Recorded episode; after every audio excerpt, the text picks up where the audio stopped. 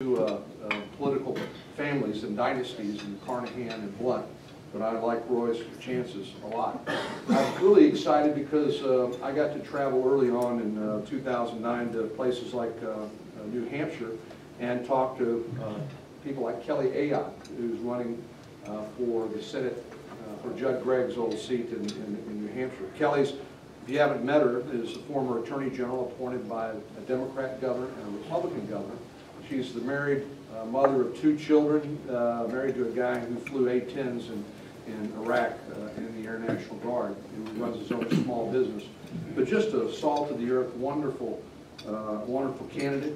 Uh, and then, of course, Florida. I heard you're going to have Charlie Crist here, and of course, he and Marco Rubio are having a rumble down in the uh, uh, down in uh, Florida.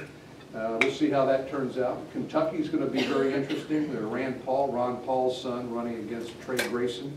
Um, you know, I'm convinced that uh, we can win that Kentucky seat. Certainly Mitch McConnell, who's got his finger on the pulse, uh, unlike anybody else I've ever seen with the politics occurring in that state, is trying to help uh, Trey Grayson get through that primary. But, you know, I think primaries are not a bad thing. I've been in fourteen contested uh, elections. Uh, My hair used to be jet black. Uh, but you know, and I never really wanted to get into a primary, but I have to tell you, after every primary I won, uh, it made me a better candidate. Uh, it made me more disciplined. It's kind of like a shakedown cruise. It helps with your name I D. It energizes your supporters. And so I don't think that's a bad thing necessarily, uh, especially when we don't have a lot of alternatives.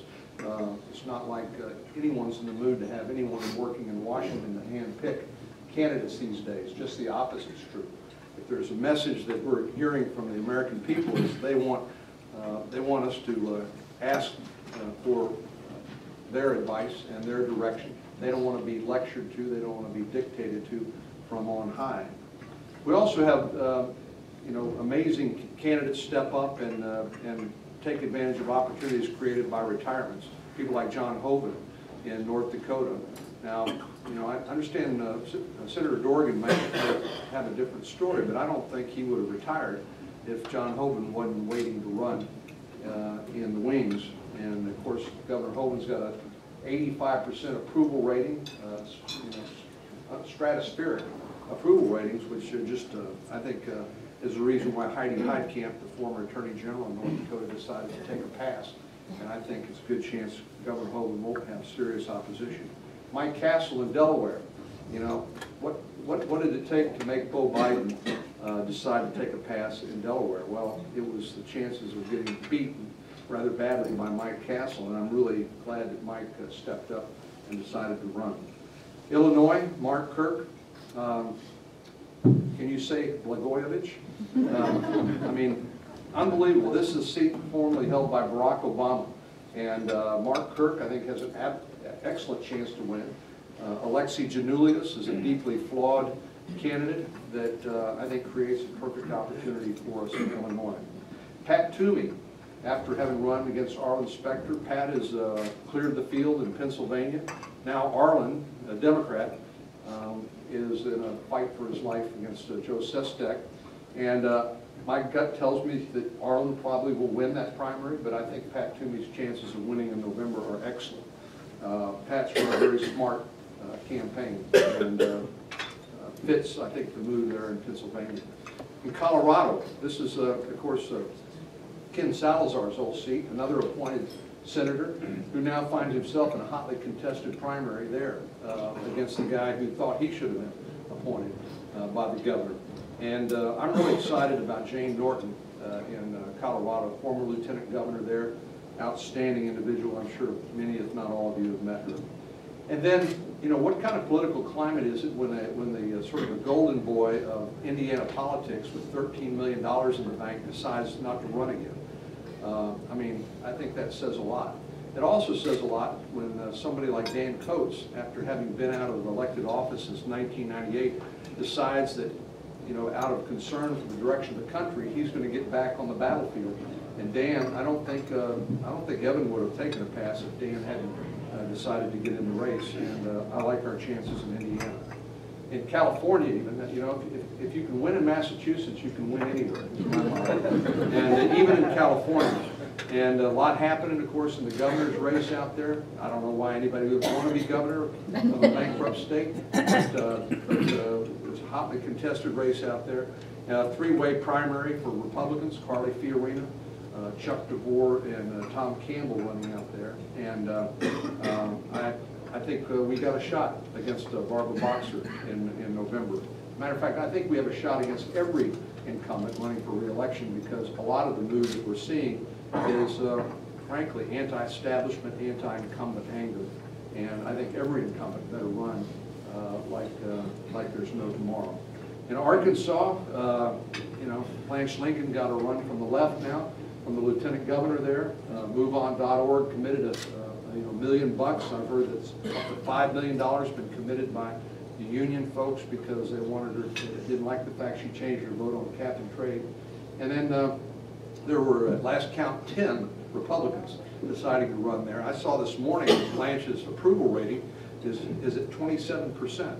I mean, I think she is in, uh, in big trouble, and uh, just as Harry Reid is in, in Nevada, and with all of the candidates who've decided to run in that primary leading Harry Reid. Uh, and I don't know how you change somebody's mind. It's not as if they don't know who he is. Uh, they do know who he is, and they've made up their mind. And how do you get them to change their mind is is uh, is is very hard. Well, like I said, I think these primaries are fine. We want to embrace those who want to participate in the process, who are concerned about fiscal irresponsibility and national security, the issues that Scott Brown ran on. And then we want to come out of these primaries unified and ready uh, to take on the challengers in November. Now, you might think that in spite of all the races I've mentioned to you that uh, our recruiting is done. Well, it's not. Uh, we still have some holes in our dance card in uh, New York, but I'm anticipating some uh, good news soon there. Washington State, uh, Dino Rossi, a guy I went out to see, formerly ran for governor out there, who told me no in no uncertain terms at breakfast. I had breakfast with him, Slade Gordon, out there about a year ago, is now saying maybe, uh, and uh, he still has a lot of residual name I D. There's also a, a woman who ran for King County Executive, Susan Hutchison, very impressive person, and I think Patty Murray has got uh, a record that uh, would provide a lot of fodder uh, for a Republican opponent. So we're, we're still working. Uh, we've got, uh, I mentioned New York, Washington, Wisconsin, Tommy Thompson. Uh, God bless him. You know, he's, he's uh, taking a hard look at it, and I think kind of moving our way. I hope he decides to pull the trigger. I'm supposed to talk to him again today, and I hope he does. If he does run, then I think Russ Feingold may well find that it's the end of his uh, career in the U S Senate. So if you can't tell, I'm pretty optimistic about our chances in November. I'm not giddy. I'm not spiking the football in the end zone uh, yet.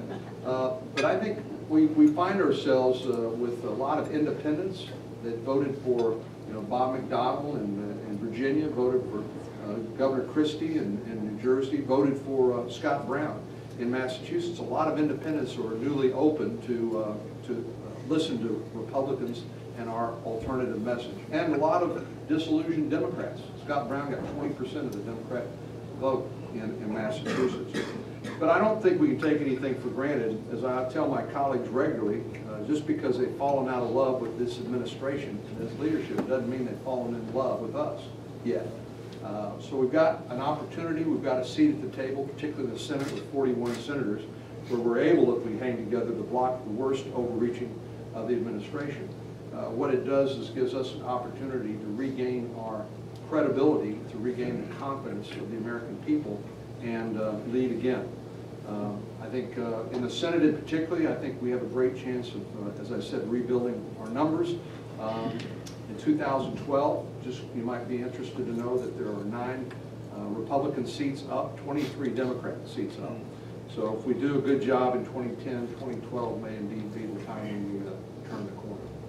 Thanks for uh, having me here this morning, uh, and uh, it was a great breakfast. And I'd be happy to answer a couple of questions.